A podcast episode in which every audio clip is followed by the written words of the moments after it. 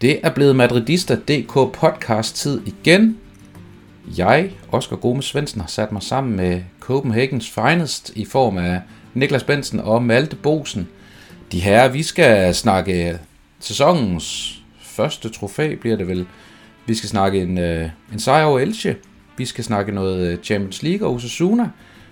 Og så skal vi snakke en lille smule om et rygte, der er kommet omkring en Real Madrid-spiller, som er ved at hæve op, eller i hvert fald få ophævet sin kontrakt, om ikke andet. Så det bliver en ren fest. Niklas, hvis vi nu lige starter hos dig, sådan på en skala fra vådt rugbrød til kaviar og østers, hvor glad er du så for den her sejr ved VM for klubhold? Det er bedst, kan det vide. Hvad er den gode anden af skalaen? Du taler som en ægte tilflytter københavner fra den smukkeste del af Herfølge. Jeg er mere glad for, altså det er jo ikke sådan, så jeg sad på kanten og sad der var nervøs hele dagen op til den VM-finale der. Men man kan selvfølgelig kun vente, hvis man er med i turneringen, og der skal man jo lige vinde Champions League først. Så på den måde er det godt nok. Men i hvert fald, men jeg synes jo, i denne her udgave, fordi ja, så kan man jo sige, næste gang der er det der med 240 hold eller sådan noget. Næste gang, der bliver afholdt VM for klubhold. Ja, det er omkring en repræsentant fra hver by. Så vi vandt den sidste ægte version af VM for klubhold, så at sige. Jeg tror, de har en næste år også, ikke? Er det ikke sådan? Ja, det kan godt være. 24. Måske, hvis du synes. Men jeg synes altså, at europæerne skal jo vinde den. Nej, sig frem, Niklas. Undskyld, nu afbryder jeg dig igen. Det starter pis godt, det her. Jeg synes jo egentlig bare, at europæerne skal vinde den der pokal der. Altså, det er meget sjældent, at de andre ligesom kan være med, og jeg synes, at Al-Hilal, det var virkelig ringe. Altså, der blev jeg faktisk lidt chokeret, eller sådan lidt skuffet over dem, faktisk. Ja, fordi Malte, vi slår jo de her Al-Hilal fra Saudi-Arabien, som ligger nummer 4 i den saudiske liga i øvrigt, som slår brasilianske Flamengo, der trods alt er et sådan relativt navnkundigt hold for de fleste fodboldinteresserede, slår de i semifinalen. Vi vinder 5-3. Vinicius Junior og Valverde scorer, så reducerer en spiller ved navn Marega, inden Benzema og Valverde nummer 2, med sin scoring nummer 2 gør det til 4-1.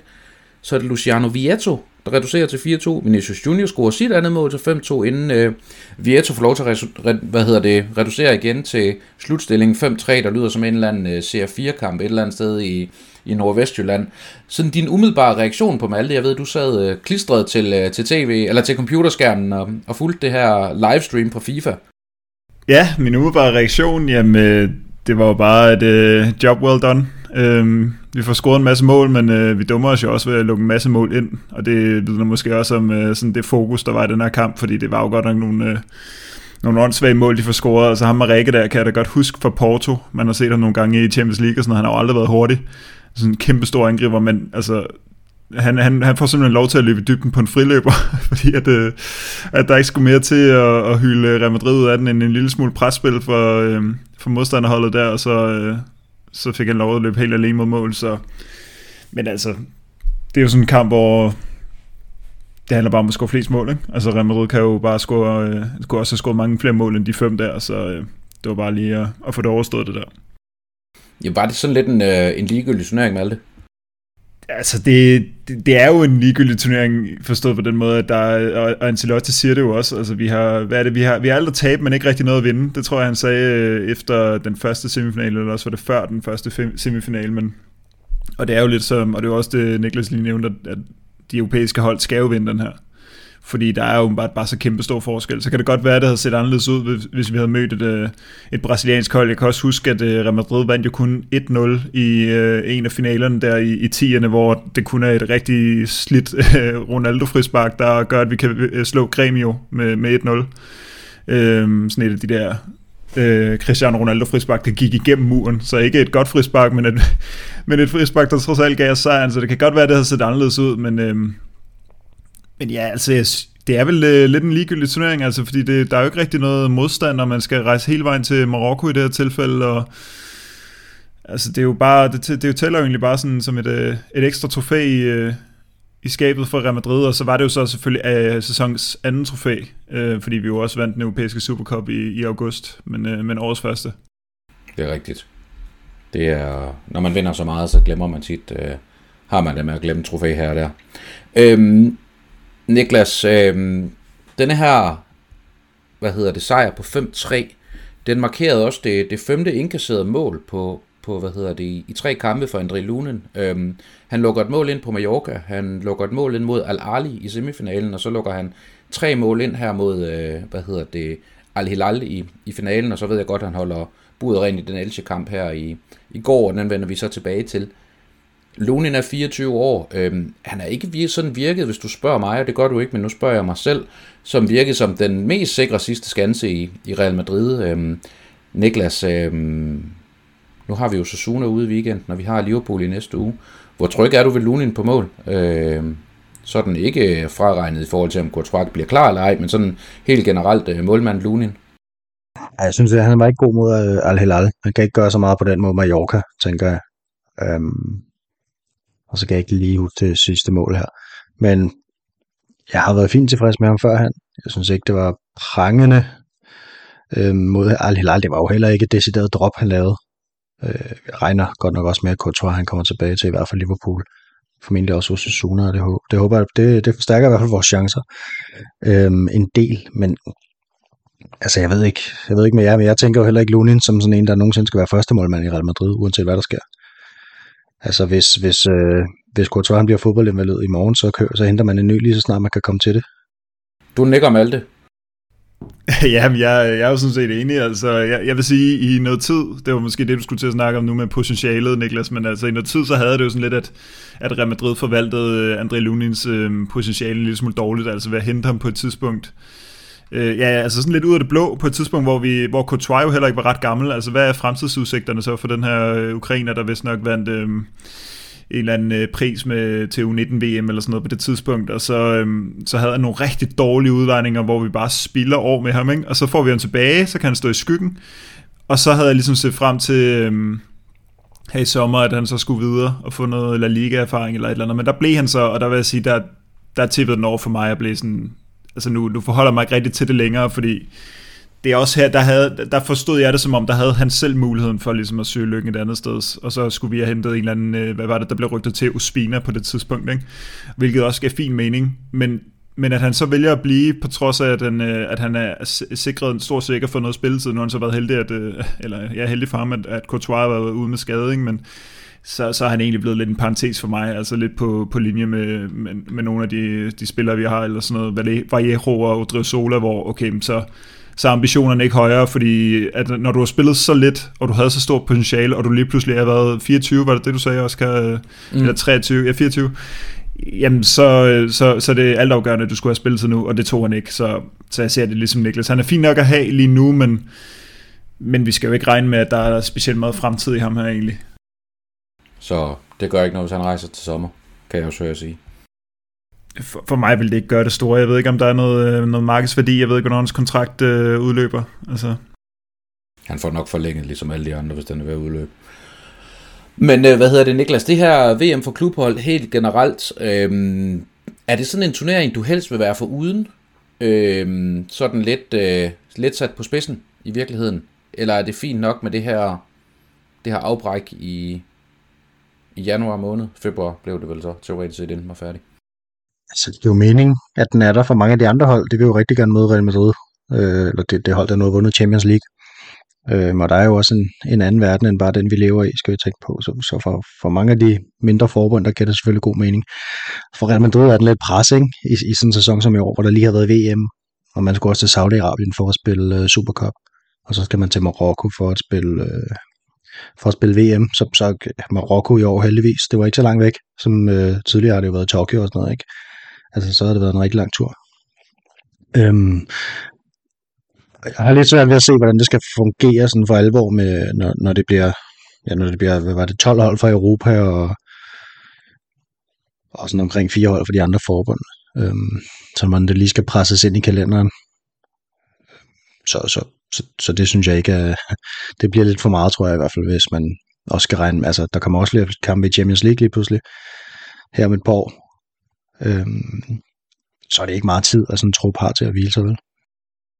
Så det var ikke noget, kan jeg også høre på jer begge to, hvor I sådan tænker, at de sad med armene helt op over hovedet, og det var også samtidig lidt det, jeg synes, man kunne se på de der fejringsbilleder, som var rundt omkring på de sociale medier efter kampen, at det virkede ikke som om, det sådan var en trup, der var ovenud lykkelige. De var selvfølgelig altid glade for at vinde trofæ, men det var også mere de meget perifære reservespillere, der var rejst med til Marokko, som postede billeder af sig selv med trofæet, fremfor det var dem, der har vundet de trofæer, der var lidt større. Ja, men altså, jeg synes jo også, det er lidt det her med, den ligger på det her tidspunkt i sæsonen. Altså, nu kan man sige, nu har man ændret formatet med den spanske Supercup, men det var jo også lidt sådan en opvarmningsturnering, ligesom Charity Shield og alle mulige andre turneringer rundt omkring i Europa, men der ændrede man ligesom på formatet for at give den noget mere pondus, men det gjorde man jo så ved, at man samtidig tog nogle kampe ud af Copa del Rey, og så gik regnestykket lidt op.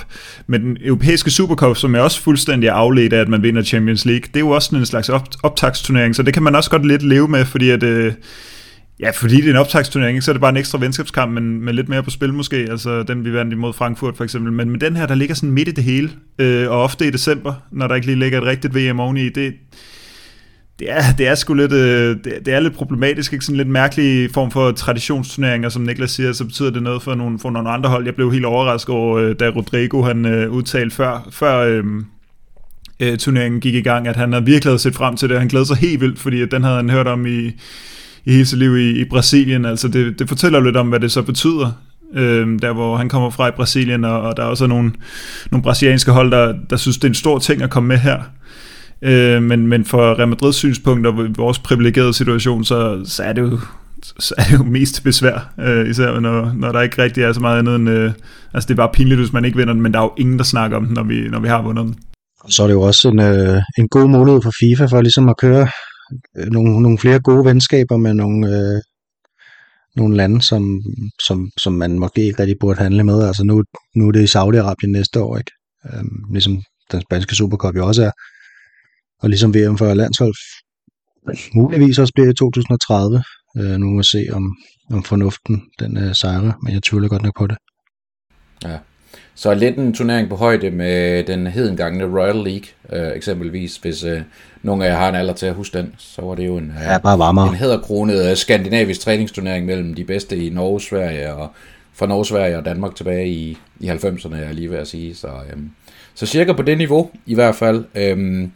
Men jeg tænker også, at vi skal lægge det her VM for klubhold ned, og jeg tænker, den største historie, det siger måske i virkeligheden også alt, det er jo i virkeligheden, at Toni Kroos, han nu har vundet det 6 gange, og dermed har vundet flere end nogen klub, så vidt jeg lige kunne læse mig frem til, at have vundet VM for klubhold.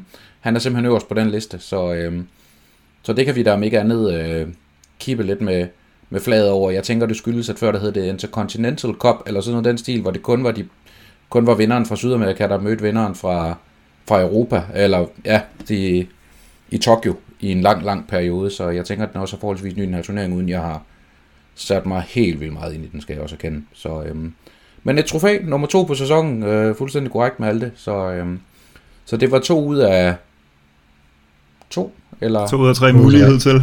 2 ud af 3, ja, men nu tænker jeg også i forhold til, hvor mange vi så når på hele sæsonen. Men det kan vi vende tilbage til. Så tog jeg også en lille smule hul på det, at nu optager vi jo vanen tro og traditionen tro og alt muligt andet end torsdag aften. Det betyder, at i går aftes, der spillede Real Madrid mod Elche hjemme på Bernabeu, og det var jo sådan en af de kampe i lang tid, hvor man faktisk ikke sad og var nervøs for, at vi spillede point, fordi vi relativt hurtigt lykkes med egentlig at lukke opgøret. Vi vinder 4-0, alt i alt, men går til pausen foran 3-0. Asensio scorer, bringer sig tættere på en kontraktforlængelse. Benzema scorer 2 gange på straffespark inden pausen, inden Luka Modric tordner den op i hjørnet i kampen sidste 10 minutter. Eller ikke i alle 10 minutter, men da der manglede 10 minutter kamp, tordner han op i hjørnet. Malte, denne her kamp mod Elche, som jo er et af de historisk ringeste hold i La Liga nærmest, altså de er jo absurd dårlige. Det udtryk, Real Madrid kom med, den dominans, stod vi i virkeligheden ikke i mål med, at man mødte et hold, der var så dårligt? Det forstår jeg faktisk ikke helt, det spørgsmål. Altså, nej, men jeg mener bare, altså Elche er så dårlig, at selvom Real Madrid vinder 4-0, var det jo ikke, fordi man sådan sidder og tænker, at vi resultatet afspejler en stor sejr, men 2 mål kommer på straffespark, det sidste mål kommer meget sent i kampen og sådan noget, så det var ikke fordi det sådan var kæmpet meget top mod bund. Nej, altså jeg vil sige, jeg synes, jeg var jo stadig nervøs for den her kamp, ligesom man er med alt Real Madrid laver for tiden, altså det kan jo sagtens gå galt, men lige præcis i den her kamp, hvad var det Christian sagde i seneste podcast, det er, at nogle gange, når man ser de her kampe starter, man bare ser Asensio bare trille den tilbage, så ved man bare, det bliver en af den her slags kampe, så lige præcis den her var det omvendt, ikke? Hvor han så tager udfordringen og sparker den ind, og Elche var jo altså meget dårligere, end hvad vi ellers har set, fordi jeg synes, vi har set Real Madrid have problemer med mange hold, altså i mange sæsoner efterhånden. Det er meget sjældent, vi vinder de her store kampe, altså selv med sådan nogle små hold som Cadiz har vi store problemer, vi har måske netop problemer, hvis holdene faktisk bliver stiller sig for langt tilbage, og bare egentlig vil have den uafgjort der, det synes jeg faktisk, det har været en tendens i de seneste par sæsoner, hvor vi næsten har været bedre, når holdene har villet lidt mere. Men her, der smadrede vi dem jo bare fuldstændig. Altså, de var jo elendige Elche. Altså, den måde, som Asensio får driblet igennem forsvaret, det minder lidt om den måde, hvor Benzema kom fri på et hovedstød, hvis man kan huske det, sådan efter et kvarter spillet eller sådan noget, hvor han bakker en lille smule i forsvaret, og det er simpelthen nok til bare at lave sådan et 10 meters hul imellem Elches forsvarsspiller midt ind i feltet, altså, og så hætter han sig forbi, og nu ser du også det der med at stå på mål for Real Madrids dominans i den her kamp, altså Rodrigo kunne have fået 3-4 assist, hvis Benzema han bare gad at sparke sine chancer ind, og det gør han ikke. Altså Benzema er lidt heldig, synes jeg egentlig, at at det gik som det gik, at han fik scoret 2 mål og indhentet på Lewandowski, fordi jeg synes egentlig ikke, han spiller nogen specielt god kamp. Han trækker også selv et straffespark godt nok, men det er jo også bare sådan en af dem der, hvor man hætter den ind på armen, og så hvad pokker laver ham ellers i forsvaret med armen derude, ikke? Så altså Benzema kunne egenhændigt have sørget for, at den her føring kom meget højere op. Altså han brænder mange store chancer. Rodrigo, han ligger bare og boldrer sig ved siden af. Så det kunne blive værre, men altså vi vinder 26-7 på skudstatistikken. Vi har 13 skud ind på målrammen, og Elche har ikke det eneste, så det er trods alt vi har trods alt siddet rimelig godt på dem alligevel. Så havde du med samme følelse, Niklas, at vi bare hamrede hen over Elche, fordi som I også kunne høre lidt på mit spørgsmål, så var jeg ikke synderligt imponeret alligevel over Real Madrid i det her opgør. Ja, altså jeg synes egentlig, vi smadrede dem. Jeg synes, vi får sløset i afslutningerne. Vi kunne have lavet mange mål i anden halvleg også, hvor det bare bliver bare noget magtværk. Og jeg sad sådan med følelsen af, at Benzema han blev holdt på banen, fordi han skulle lave hat-trick. Altså det første kvarter, eller 20 minutter anden halvleg, kunne han jo have lavet altså et hat-trick alene der, ikke? Men man kan bare ikke sparke den ind. Rodrigo, på en anden dag, der laver han også et par mål, fordi normalt afslutter han bedre, end han gjorde i går. Men jeg synes, det var en god kamp, altså.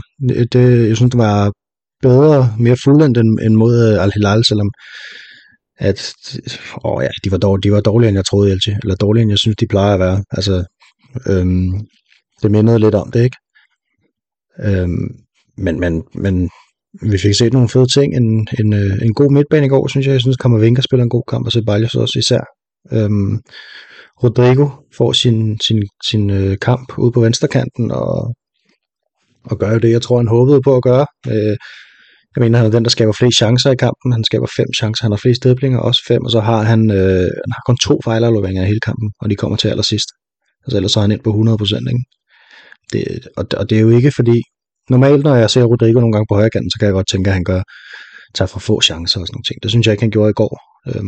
Der var han egentlig bare rigtig, rigtig god, og han havde det nemt over for sine modstandere. Og driblede, og ja, som Malte siger, kunne sagtens have haft nogle assists, hvis der havde været lidt mere skarpet på. Ja. Ja, så selvfølgelig en markant bedre defensiv indsats end mod Al-Hilal. Mhm. Men det er jo også, nu nævnte du selv Camavinga, som jo selvfølgelig var en af de ting, jeg også ville have spurgt dig lidt til, Niklas. Han var jo rykket fra den her venstre bak op på den centrale midtbane sammen med Federico Valverde, og så Dani Ceballos, der nærmest er blevet et af de første navne på holdkortet, virker det som om. Nacho var rykket ind centralt, og Alaba ud på den her venstre bak. Jeg læste efter kampen, at Nacho han udtalte noget i retning af, at han faktisk helst ville spille centralt. Hvad tænker du, Malte, om det her med, at Alaba han var i venstre side, og Nacho var inde i midten?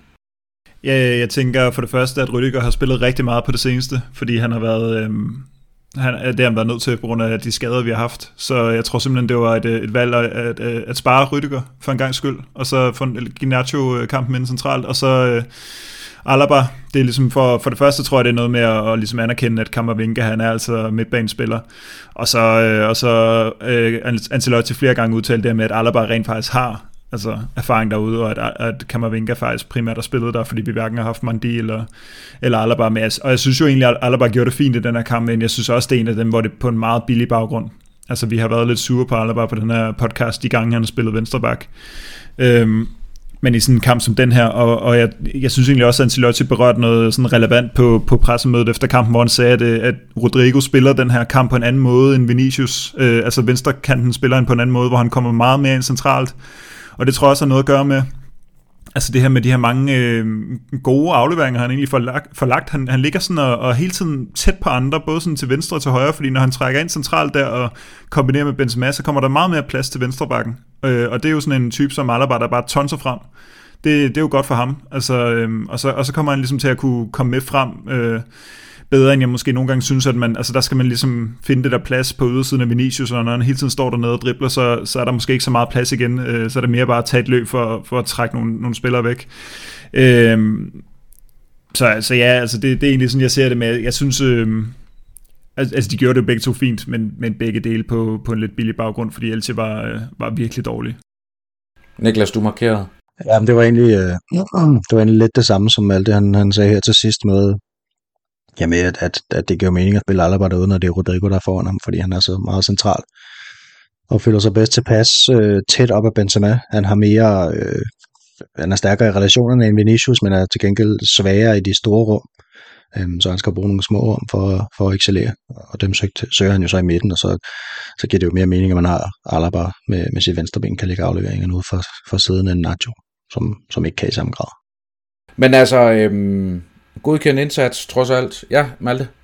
Jamen, jeg har lige en kommentar til Camavinga faktisk også, fordi jeg sad sådan og tænkte, jeg synes faktisk, han spillede sådan en rigtig, rigtig god kamp i går, Camavinga. Og så sad jeg sådan og tænkte, hvem vil man egentlig have?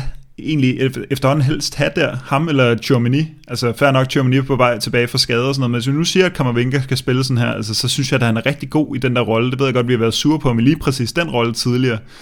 Men nu synes jeg, altså det er som om han bare udvikler sig, Camavinga, og jeg synes han gjorde det rigtig godt der. Og så sad jeg og tænkte, okay, men så kan det jo så være, at man skal spille ham der i de der lidt nemme kampe. Altså når der kommer fart på, og når det er en hård udbane, som for eksempel imod Osasuna her i weekenden, der vil jeg også gerne foretrække en stor mand som Tchouaméni. Men i den her kamp, hvor Camavinga han vinder 6 hovedstødsdueller, det er 86% af dem han går op i. Han er rigtig god på kroppen, altså han forsvarer bolden godt, og han får spillet den videre. Jamen det er jo lige præcis det, vi godt vil have. Så kan det godt være, at han vil komme mere under pres i en mere sådan, intens kamp, ikke? Men det er jo præcis det samme, vi siger om Kroos. Altså, at han skal spille på sekseren, når det er mod et nemt hold. Det kunne for eksempel være imod Elche. Og så kan Tchouaméni tage den sådan i de andre kampe. Men nu, hvis vi også har Camavinga der som mulighed, så... Det synes jeg bare er en fed løsning at have, altså fordi han er jo så han er en lille smule fabrilsk, men det kan jo være netop det, man godt vil have i sådan en kamp mod sådan et lidt svagt hold som Elche, hvor at det ikke bare er en, der bare står og spiller bolden, men som rent faktisk kan lidt mere på bolden. Men jeg ved ikke, om en af jer har en holdning til det, altså Camavinga over for Tchouaméni på den der sekser? For mig personligt tror jeg, det handler rigtig, rigtig meget om modstanderne, du også er inde på, Malte, altså. For jeg kan være bange for at spille ham faktisk ikke så meget mod Osasuna, fordi det kommer også et hold, hvor vi nok alligevel ikke vil komme under tungt pres, men mere skal op imod et kompakt mandskab, som er hurtigt på omstillingerne. Jeg har været enormt bange for at bruge Camavinga på Anfield for eksempel, for jeg tror, han vil blive revet for meget med af tempoet, og blive revet for meget med af, af stemningen, og simpelthen blive løbet over inden i sådan en kamp, hvor jeg trods alt stoler lidt mere på Tchouaménis rolige boldomgang. Men jeg ved ikke, hvad du tænker, Niklas? Jeg er faktisk i tvivl om hele midtbanen. Hvad jeg helst vil have mod Liverpool. Du åbner hele kassen nu og siger, ja, men du vil gerne have Lucas Vázquez ind, kan jeg høre. Nej, men altså Dani Ceballos for eksempel, eller Toni Kroos, altså hvem vil man helst spille med i sådan en kamp? Jeg ved det helt ærligt ikke. Også skal Modric spille. Altså mod Liverpool, mener du? Eller ja, mod Liverpool. Ja. Skal Modric spille, som han spiller? Altså han har haft nogle okay kampe her på det sidste, men det er jo stadig ikke, som det plejer. Så jeg er faktisk mega meget i tvivl om hele midtbanen omkring, hvordan jeg vil have den. Jeg tror, tror, Fede Valverde vil jeg nok gerne have op på højre kanten, og så er der en plads der, ikke? Men, og lige nu er han bare så stærk, Camavinga, altså, så han fortjener at spille hver kamp. Og han kan sagtens spille på sig, han er meget bedre på 6'eren nu, end han var for et år siden. Markant bedre. Altså, jeg vil sige, når nu vi skal møde Osasuna, som jeg sagde før, som er lidt sådan et betondefensivt hold på nogle punkter i hvert fald, de står i hvert fald enormt godt defensivt, så kunne jeg godt tænke mig, at man stillede med Ceballos og Camavinga og Valverde på midten, fordi de giver noget af det der gennembrudskraft, så i hvert fald særligt de to første, så kan man altid diskutere Valverde, men de har evner til at bryde kæderne, som vi har rigtig meget behov for, når vi spiller mod de der kompakte hold. Og det får du altså ikke længere fra Modric, undskyld Malte, og det får du heller ikke fra Kroos. Så det er derfor, jeg synes, vi tit kommer til kort, når vi møder de her meget, meget defensivt orienterede hold. Og med vil jeg så sige, på Anfield vil jeg personligt hellere stille med Kroos og Modric, fordi de netop har den her ro, som jeg også nævnte før, og ikke lader sig gå i panik af et helt stadion imod sig, nogle englænder, der virkelig kører på, fordi der er de så gode med bolden, de laver ikke de der dumme boldtab, eller laver ikke de der stressboldtab, som vi nogle gange ser vores unge gutter. Så kan man altid diskutere, om Ceballos er så ung, men i forhold til de to andre er han i hvert fald. Så der er jeg nok lidt mere på den gamle garde, men der er ingen tvivl om, mod Osasuna vil jeg være ked af at se Kroos og Modric for start. Ja, det er også, fordi jeg synes, det er en sjov snak. Nu kommer vi selvfølgelig lidt ind i Liverpool her, men det er jo det her med, fordi jeg synes jo også, at det har været så fedt i de kampe, hvor vi har mødt Liverpool i de senere år, og også i nogle kampe mod Inter faktisk i gruppespillet. Dem havde vi jo 2 gruppespil i streg, hvor at man bare kan se, hvordan Kroos og Modric, de bare trækker livet ud af de der hold, fordi de bare er umulige til bolden. Altså det er sådan, der kommer lige det der vanvidspres i måske sådan noget 15-20-25 minutter, alt efter hvilken hold man lige møder, hvor godt de lige er kørende, ikke? Og så lige så snart Kroos og Modric, de får sat sig på det, så er det bare game over, fordi de bare, altså de dræber bare den kamp der. Men det er sådan imod sådan en Liverpool-hold her, som ikke er specielt godt kørende, og hvor midtbanen er, altså den er sløv for tiden i Liverpool.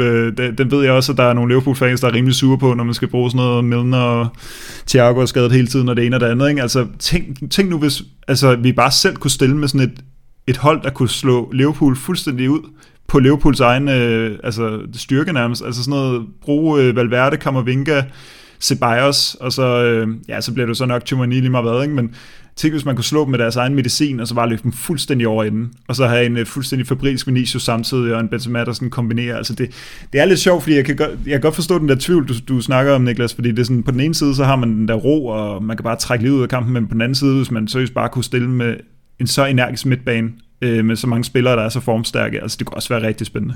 Jeg så Liverpool mod Everton her den anden dag, og den midtbane der, det er altså ikke særlig god. Det tænker jeg, det er det, Real Madrid vinder den, og det er faktisk det, der gør Real Madrid til ret store favoritter, tænker jeg. Altså, kampen spiller var han der, Bajcicic, de har derinde, ikke? Og selvfølgelig kan der godt komme en wonderkid frem en gang, men generelt, og det var det også for Real Madrid dengang, Vinicius var den bedste hver gang i 2018, så er det jo et kæmpe svaghedstegn, når de der unge spillere kommer op og bare er den bedste på banen, altså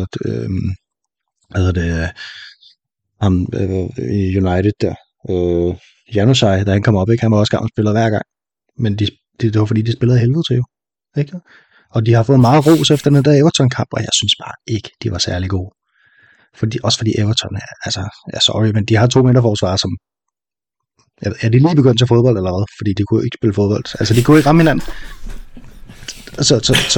Og det er selvfølgelig noget med et godt pres, og Darwin Nunez gjorde det godt på venstrekanten og sådan noget, men jeg synes, der er så gode muligheder mod Liverpool lige nu. Altså Fabinho, han ser eddermame tung ud. Den kan vi sagtens slå.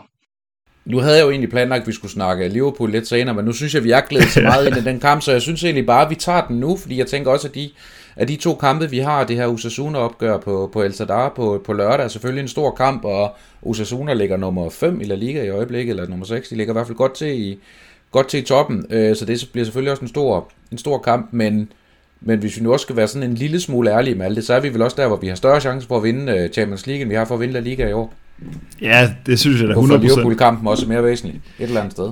Ja, det kan jeg godt følge, og jeg tror heller aldrig rigtigt, man får nogen Real Madrid-træner til fuldstændig at kassere mulighederne for at vinde Champions League. Måske lige undtagen Zidane, fordi man skulle lidt tilbage på sporet i La Liga, men Men ja, altså det gør jeg da også. Jeg synes stadig bare, at vi skal undgå City. Altså jeg vil stadig gerne, rigtig, rigtig gerne have, at der er nogen, der kan slå Manchester City ud af Champions League, og så hvis der er nogen, der kan gøre det for os, så synes jeg egentlig, at Real Madrids chancer er rigtig gode, også bedre end de var i sidste sæson, hvor der var mange hold, der var bedre kørende.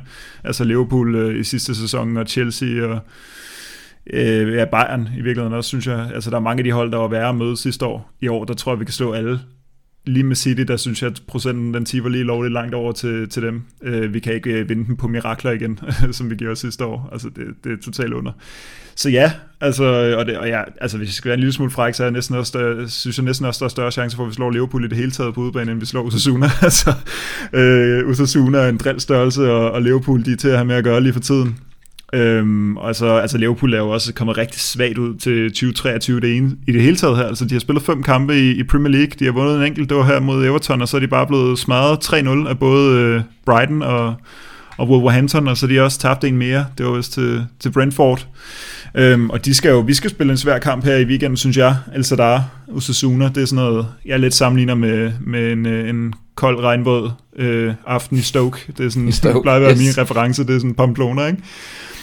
Men omvendt skal Liverpool også spille på udebane mod Newcastle, så det er jo heller ikke nemt for dem, og de ligger nummer 9 i Premier League, fuldstændig ligesom Osasuna jo gør i La Liga, så, og Real Madrid har haft godt styr på Liverpool. Jeg ved, det er lige før min tid, eller lige omkring der, hvor jeg blev Real Madrid-fan, der hører man ofte om den der Liverpool-kamp, som de vandt 4-0, og udover det har de også slået sin Champions League-finale i 1981, men alt sidenhen, det har været til Real Madrids fordel. 2 Champions League-finaler, en kvartfinale og et gruppespil, hvor vi vandt begge kampe. Så jeg tror, der er rimelig godt på den efterhånden imod Liverpool, også fordi vores form på en eller anden måde, hvis vi lige frasorterer Mallorca-kampen, så er vi jo på vej opad. Altså god kamp mod Sociedad, fin kamp, i hvert fald anden halvleg mod Valencia, et klub-VM-trofæ, og nu har vi smadret Elche. Så kan vi også lige slå Osasuna, så synes jeg, der er mere pil op end for Liverpool. Niklas, hvad er et godt resultat at komme fra Anfield med? Ja, det er selvfølgelig klart 5-0 er godt. Ja, 10-0. Sådan, nej, nej, men det er jo nemmest at lade være med at... Ja, det er nemmest at gå ud, hvis man undgår at tabe, ikke? Men det tror jeg heller ikke, vi gør. Altså, jeg synes, jeg er blevet meget optimist, efter jeg så dem spille sidst. Der er jeg blevet mere optimist, end jeg var før, faktisk. Fordi jeg synes, de ligger ret godt til Real Madrid. Og vi skal selvfølgelig passe på deres omstillinger. Og der har vi været lidt svage. Jeg håber, vi kan stille med et midterforsvar, der kan finde ud af at afstemme, hvornår man skal træde op, og hvornår man ikke skal. Altså Rüdiger har hængt på nogle mål et par gange her efter VM, som har set uheldigt ud, må jeg sige. Så hvis vi kan det, så er jeg sikker på, at vi nok skal slå dem. Over 2 kampe. Men hvordan ser dit optimale forsvar ud mod Liverpool, Niklas? Ja, det er jo så lidt det. Du siger ikke Camavinga. Nej, det gør jeg nemlig ikke. Det gør jeg faktisk ikke. Jeg vil hellere have Nacho på bakken end ham. Det vil sgu nok være Nacho, Militao, Alaba og Camavinga, tror jeg. Mm. Hvad med dig, Malte? Jamen, jeg sidder lige og prøver at få puslespillet til at gå op, fordi et eller andet sted har jeg jo lyst til at smide Alaba ud på den venstre bakke, og så have Nacho inde centralt, men det kan jeg ikke, hvis jeg vil have Camaral ud, jo. Så det må nok... Ej. Der er der også Odriozola, som åbenbart har overhalet Lucas Vázquez, skulle vi se mod Elche, han kom trods alt ind før ham. Ja, eller også så vil man lige spare ham efter noget skade, Vázquez, det ved jeg ikke, men Odriozola, det er jo lige før, altså...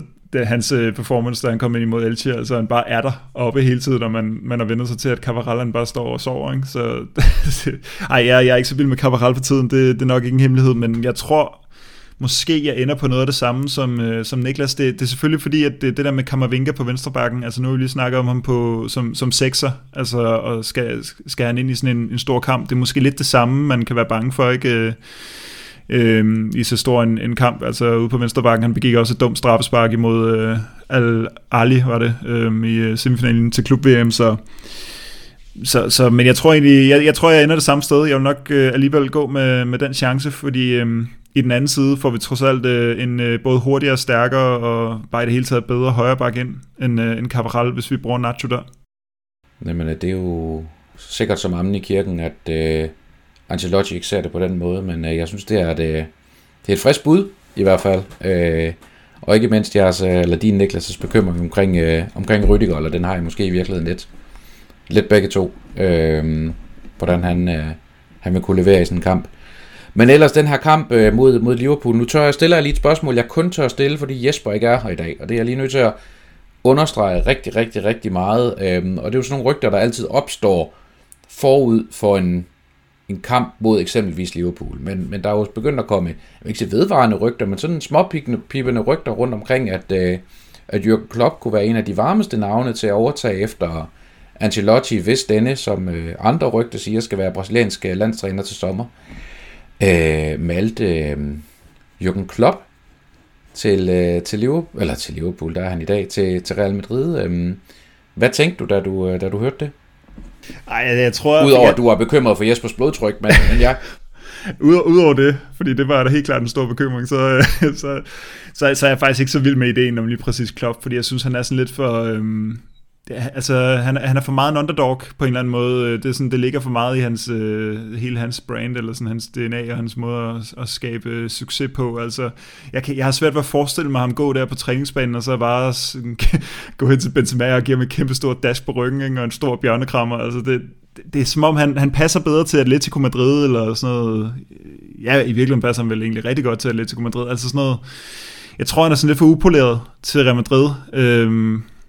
Og hans måde at spille fodbold på også, tror jeg, hvor det er bare det er lidt mere power og lidt mindre sådan taktisk finesse. Det tror jeg er meget for simpelt sagt. Det vil en Liverpool-fan helt klart blive meget sur på mig, hvis de hører mig sige det. Men så vil jeg være mere vild med sådan en Thomas Tuchel. Altså ikke fordi, at det skulle være så meget bedre, men det er bare en anden tysk træner. Og han har lidt mere sådan...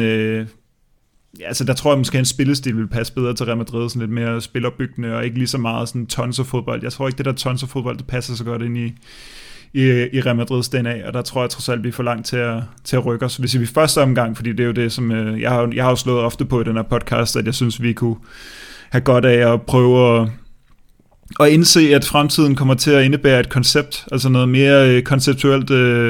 opbyggende spil og forsvar, og det, altså i det hele taget bare noget koncept noget over det her hold, i stedet for at det skal være sådan en morfar-type, der går ind og pleaser alle spillerne. Men lige præcis Klopp, det tror jeg ikke nødvendigvis er vejen at gå. Niklas, vi sidder jo tit på vores, efterhånden tror jeg i podcast, henseende meget berømte Messenger-tråd og brokker os over, at Real Madrid spiller for langsomt. Og jeg ved, du er en af dem, som er meget vokale omkring det, Niklas, sammen med mig i øvrigt. Jeg skal ikke gøre mig selv bedre end dig på det her punkt i hvert fald. Vil det ikke være fedt at få en type ind som Klopp, som faktisk kan få vores spillere til at løbe lidt, og ikke bare stå som sådan nogle fugleskramsler ude på banen, som man kan drible forbi, som man har lyst til? Over sådan rent spillestilsmæssigt, så kunne det være meget godt at prøve, tror jeg. Og jeg synes også, vi har nogle spillere, der passer fint ind i det. Nogle af dem i hvert fald. Men hans personlighed passer bare overhovedet ikke ind i Real Madrid. Desværre. Altså, der er for mange dårlige undskyldninger, når de taber, og det er som om, at han bevæger sig for bredt i spektret af humør, ikke? Altså, du kommer aldrig, altså Zidane og Ancelotti, de bevæger sig aldrig nogensinde helt ud i kanterne af, så man er helt vildt mega sur, eller helt vildt mega glad. Eller sådan, det er også en dårlig taber og en dårlig vinder i virkeligheden, ikke? Altså han håner, når han vinder, og han brokker sig, når han taber. Så det holder sgu ikke. Jeg tror, han vil blive ædt op. Trods alt bedre, end hvis det var omvendt. Ja, det ved jeg sgu dårligt, om det var. Men ja, og det går nok meget godt i spænd med også med det, Malte siger, at det er, der er ikke Real Madrid DNA af ham. Så I har begge to sendt ham til Atletico Madrid, kan jeg høre til sommer. Han er jo som skræddersyet til at tage over for Simeone, hvis denne er fortid til sommer. Ja, det er et godt spørgsmål, hvor godt han i det hele taget passer ind i Spanien, ikke? Passer godt i Liverpool. Men, altså, der passer han perfekt, ikke? Men i hvert fald, det er tirsdag aften. Vi møder Liverpool klokken 21 på Anfield, og så går der 2 uger, og så har vi returkamp i Madrid. Men inden der, som vi også lige har taget hul på, så skal vi jo en tur til Navarra i det nordlige Spanien og spille på El Sadar i Pamplona mod Los Rojillos, hedder de, Osasuna. Malte, du kaldte det en kamp, som vi ville få sværere ved at vinde en udkamp mod Liverpool. Niklas, er du enig i det? Og i så fald, hvorfor? Eller Niklas, det er du selvfølgelig enig i. Ja, hvorfor er du det? Yes. Det bliver sværere, men det er nok også noget med tændingsniveau, og hvor er vi lige i La Liga i forhold til Champions League. Og så sådan historisk set, så har vi jo haft et fint tag på Liverpool, og som Malte sagde, så kan det nogle gange være lidt sværere at vinde over de lidt mindre hold, som spiller på en anden måde, og det er også derfor, at Real Madrid er så meget stærkere i Champions League end Barcelona, og Barcelona er stærkere i La Liga end Real Madrid, i hvert fald de sidste 20 år, ikke? Det er jo fordi, man kan det der. Altså Real Madrid kan dukke op i de der momenter, som de har brug for det, i Champions League, og spille 10 gode minutter, og så holde stand i 80, hvor Barcelona de er bedre til at dominere en fodboldkamp. Sådan fuldstændig, hvor man ikke giver modstanderne så mange chancer. Det er jo et hold, der skræddersyet til sådan nogle kampe der, sådan nogle Champions League-kampe, og ikke er det til en kamp i Osasuna. Det kræver noget andet. Niklas, nu er du ikke med i den seneste podcast, som Malte optog sammen med Daniel og Christian, og der er en af de ting, som de drøftede der, var jo det her med, om man skal spare spillere mod Osasuna for at være, kan man sige, have mere friske ben til kampen mod Liverpool. Hvor står du henne på den? Giver det mening at sige, men altså, La Liga er ved at være sejlet, så nu lader vi Mariano og Odriozola og Vallejo og Arribas måske endda, det er sgu nok alligevel for meget for langt, men nogle af de her store talenter og nogle af de her PFA-spillere får spilletid, simpelthen med henblik på at være 100% fit, når vi skal møde Liverpool om tirsdagen. Nej, jeg tror, altså jeg vil ikke sådan stille B-hold fuldstændig med alle de her spillere, som er helt ude af trit med førsteholdet. Men man skal også holde sig varm, og som alle siger, så bliver holdet bedre og bedre lige nu, og så gælder det jo også om at holde gang i det, tænker jeg. Selvfølgelig så, altså jeg har lige læst, at Benzema han nok ikke er med mod Osasuna. Det var lige rapporten her torsdag aften 6:30 eller sådan noget lignende. Det kan nu ændre så mange gange. Og det giver måske god mening, fordi han er så skrøbelig, som han er lige nu. Men hvor vi stadig har brug for ham i de store kampe. Men altså, der kan sagtens roteres. Jeg synes godt, at man kan spare 2 eller 3 spillere. Men man skal også holde maskinen kørende, synes jeg. Ja, og grunden til at selvfølgelig spørge, fordi man kan jo ikke lige i øjeblikket, Malte, der kan man jo ikke isolere 1 kamp eller 2 kampe. Altså, vi går ind i, skal vi sige, et rimelig hæftigt program med kampe hver 3. eller 4. dag. De kommende kampe hedder Osasuna ude, Liverpool ude, Atletico Madrid hjemme, Barcelona hjemme, Betis ude, Espanyol hjemme, Liverpool hjemme, og så Barcelona ude. Der er ikke mange sådan nemme eftermiddage på, på grøntsværen her. Er det bare at brace for impact, som de siger på flyveren, hvis det vil at gå galt, og så bare gå, gå all in og håbe på, at alle spillere, de holder hele vejen igennem, eller er det at plukke 1 eller 2 ud, sådan lidt fra kamp til kamp, og hvile lidt på udvalgte pladser? Ja, jeg tror mere på det sidste, sådan plukke 1 ud her og der, og så altså lige med Osasuna, der er vi også heldige, vi lige har haft den her kamp imod Elche, hvor både Vinicius, Kroos, Rüdiger og sådan nogle spillere har siddet ude, faktisk også Courtois, altså så der altså nu er det 2 spil, nu er det 2 meget intense kampe i streg, ikke? Og så tror jeg måske faktisk, at sådan en, det er også det her med Real Madrid og de her udebanekampe, og altså hvis det her det var en kamp kl. 14 om søndagen, så er jeg jo helt sikker på, at vi havde tabt 2-0 til Osasuna. Altså fordi man er jo nærmest blevet allergisk over for at tænde for en fodboldkamp med Real Madrid på skærmen, altså når der er lys udenfor, ikke? Fordi det går altid galt, men nu er det trods alt en lørdag aften kl. 21, så alene det gør, at jeg synes, vi har en lille smule bedre chancer.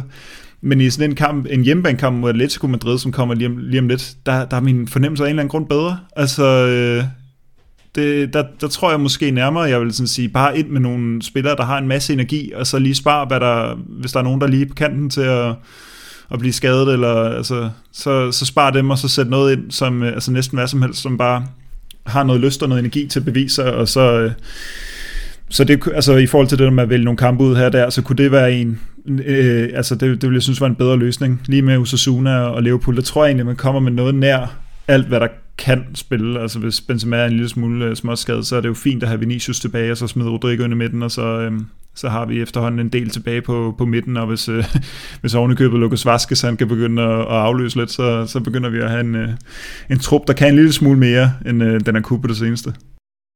Ja, men det giver også god mening. Altså nu siger du det med at spille om eftermiddagen. Kunne man forestille sig, at man kunne betale en, det ved jeg ikke, vicepræsident i et eller andet spansk fodboldforbund noget konsulenthonorar for måske at hjælpe med placering af kampene, Niklas? Jeg ved sgu ikke, om de har mere plads på, ud af den blå på bankkontoen, ja. Eller om de har måske rigeligt. De har til smør på brødet. Det kan være, at de allerede er blevet betalt. Ja, det kan man da heller ikke udløbe. Ja, det er godt. Vi kan give dem Hazard. Ja, det er rigtigt. Det er rigtigt. Jamen, skal vi ikke lade lige præcis den kommentar være overgangen fra kampe til spillere, Malte? Fordi apropos det med rygter, det kan vi altid godt lide at tage fat i den her podcast. Jamen, der har været den her snak om, at Real Madrid i den nærmeste fremtid, tror jeg det var, ville sætte sig ned og snakke med Eden Hazard og dennes agent om en mulig ophævelse af, ikke af Hazard, men af kontrakten. Han er hævet nok i forvejen, og så han spiser gær hver morgen. Malte, hvad tænker du om det? Om at sige, men Hazard, du får 100% af din løn, eller du får et eller andet for så at tage dit tøj og stikke af. Altså 100% af hans løn, det er jo ikke fordi, at vi... der scorede Manchester United simpelthen igen. Sådan skal det være. No. Det er jo ikke fordi, at at han tager en plads, Hazard, lige nu, og vi bliver nødt til at få ham ud, så vi kan proppe alle vores spillere ind i truppen. Det havde vi jo seriøst et problem med for ikke så mange år siden, hvor vi havde, jeg ved ikke hvor mange udlejede spillere, og vi skulle overveje dem alle sammen, og vi havde i forvejen 25 pladser. Lige nu har vi 23 pladser. Vi har 7 spillere, der har kontraktudløb, og vi har Hazard. Altså, så det er jo ikke fordi, vi er sådan 100% tvunget til at betale ham for at smutte. Men jeg vil sige, det interview, han gav tilbage i december, Eden Hazard, der sagde han jo sådan noget med, at hvis Real Madrid vil have ham til at smutte, så smutter han. Altså det lagde han lidt op til, at det vil ske her til sommer. Men at han ikke vil smutte i januar, så det var også helt efter bogen. Det var sådan, han hele tiden havde sagt det.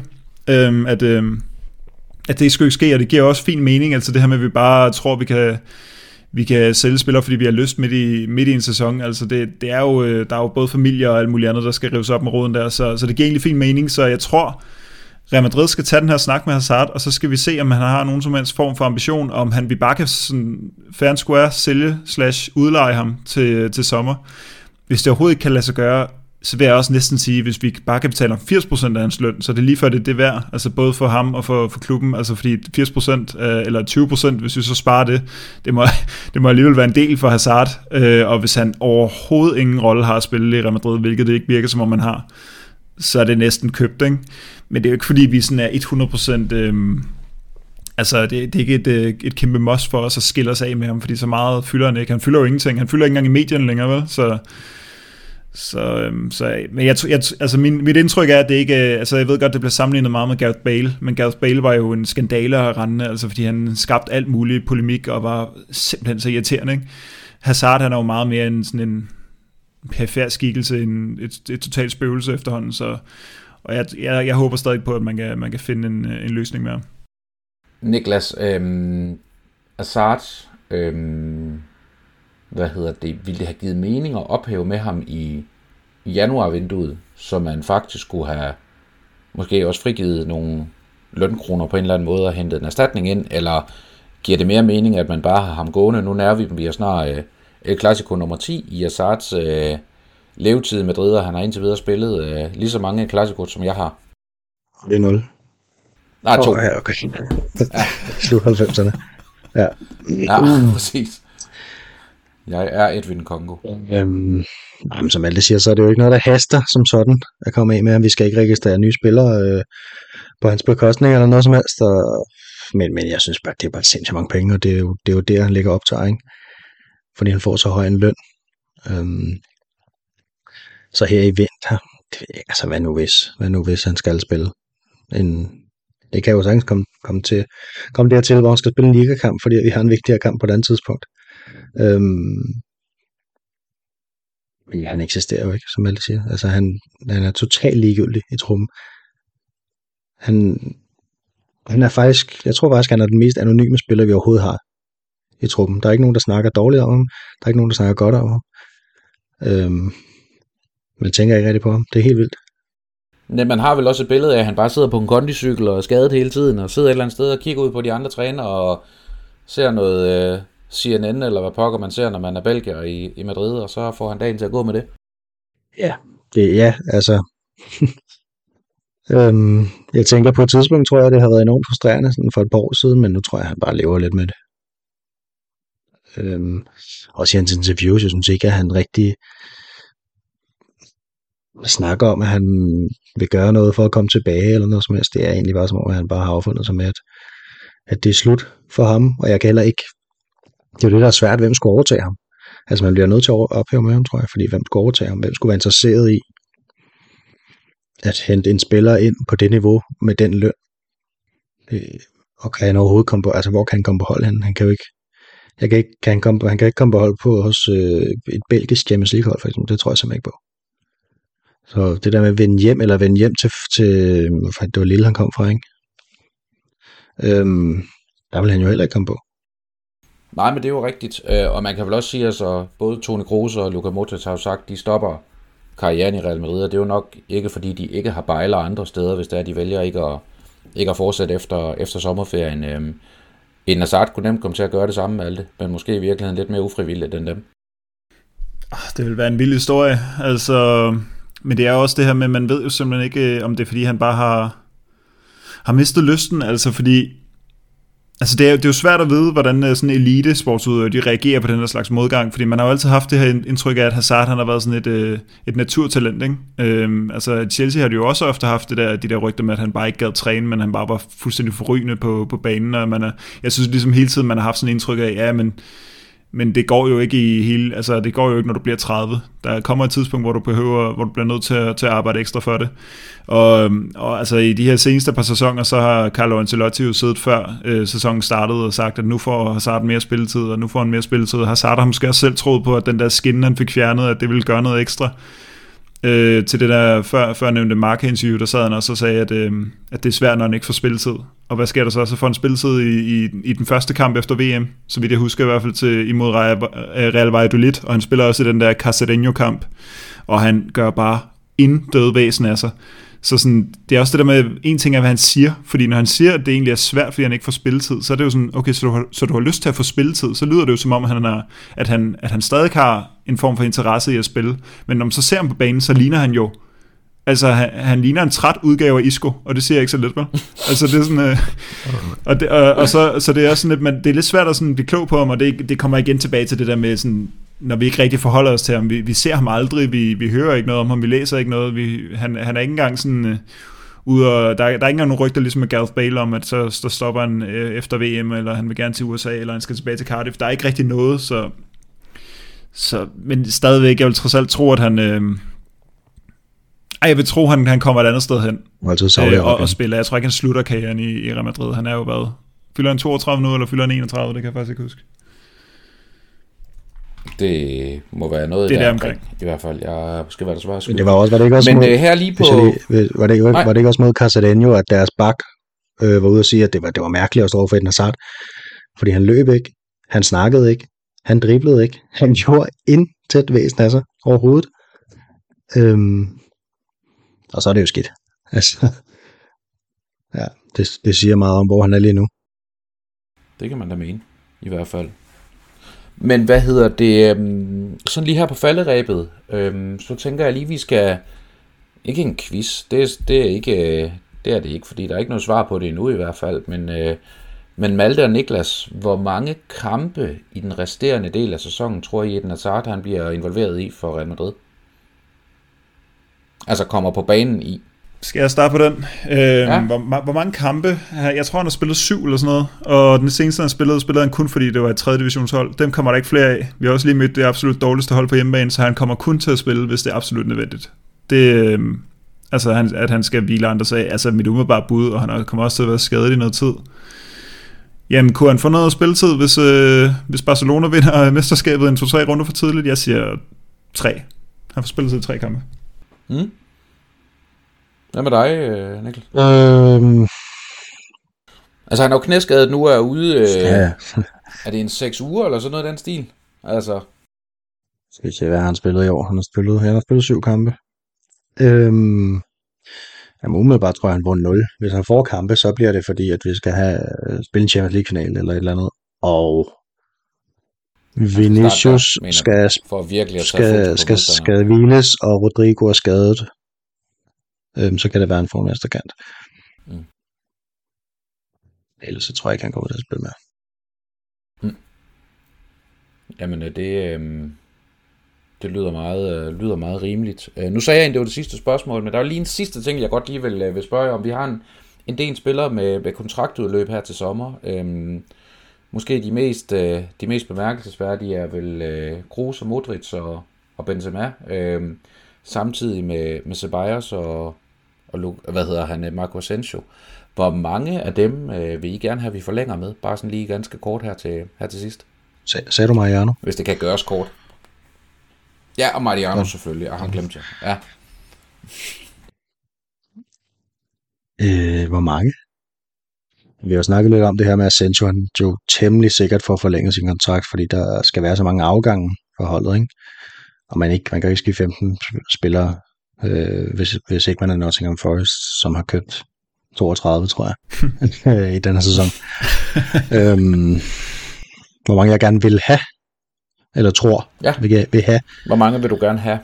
At man forlænger med. Skal vi sætte navn på? Det må du gerne. Nacho, synes jeg. Mm. Ceballos, synes jeg også har gjort det. Godt nok til at få en ny kontrakt. Benzema. Og så en af Kroos og Modric. Og hvem er det? Ja.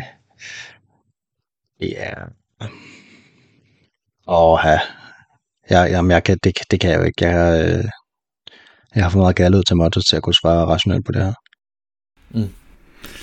Ja, altså hvis jeg skal prøve at svare på det, så vil jeg faktisk, jeg vil gerne forlænge med faktisk alle undtagen Mariano, tror jeg, og jeg tror også måske,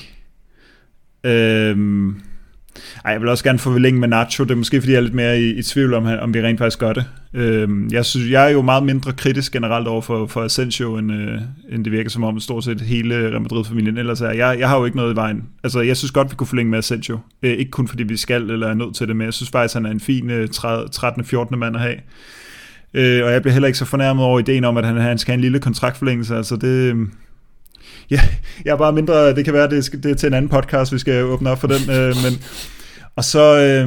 Så tror jeg også bare, at jeg vil forlænge med både Modric og Kroos, også fordi at det kan godt være, at vi får en midtbanespiller mere ind. Vi skal selvfølgelig også forlænge med Ceballos, men det kan godt være, at vi får en ny midtbanespiller ind, at vi er så heldige at kunne hente Bellingham eller noget andet.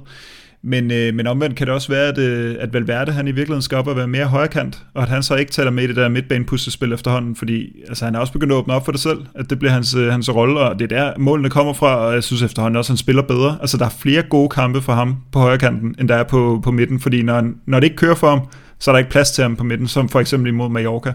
Men der kan være meget mere plads til ham på højrekanten, hvor han kan komme op i fart, og måske kun har en bak foran, så han ikke har et hav spiller omkring sig hele tiden. Og derfor tror jeg måske, at det kunne være okay med en... Med begge to. Altså Kroos og Modric, jeg vil til det spørgsmål, hvem af dem, så hvis jeg skulle vælge en enkelt, så tror jeg jo, jeg desværre bliver nødt til at sige Kroos, af den grund, at hvis vi lige frasorterer den seneste måned her måske, så har han virkelig været god i den her sæson. Altså virkelig, virkelig god Kroos. Som i sådan, altså virkelig et rigtig godt medlem af truppen endnu, hvor Modric har det været lidt mere op og ned, og han er også lige de der 3 år ældre.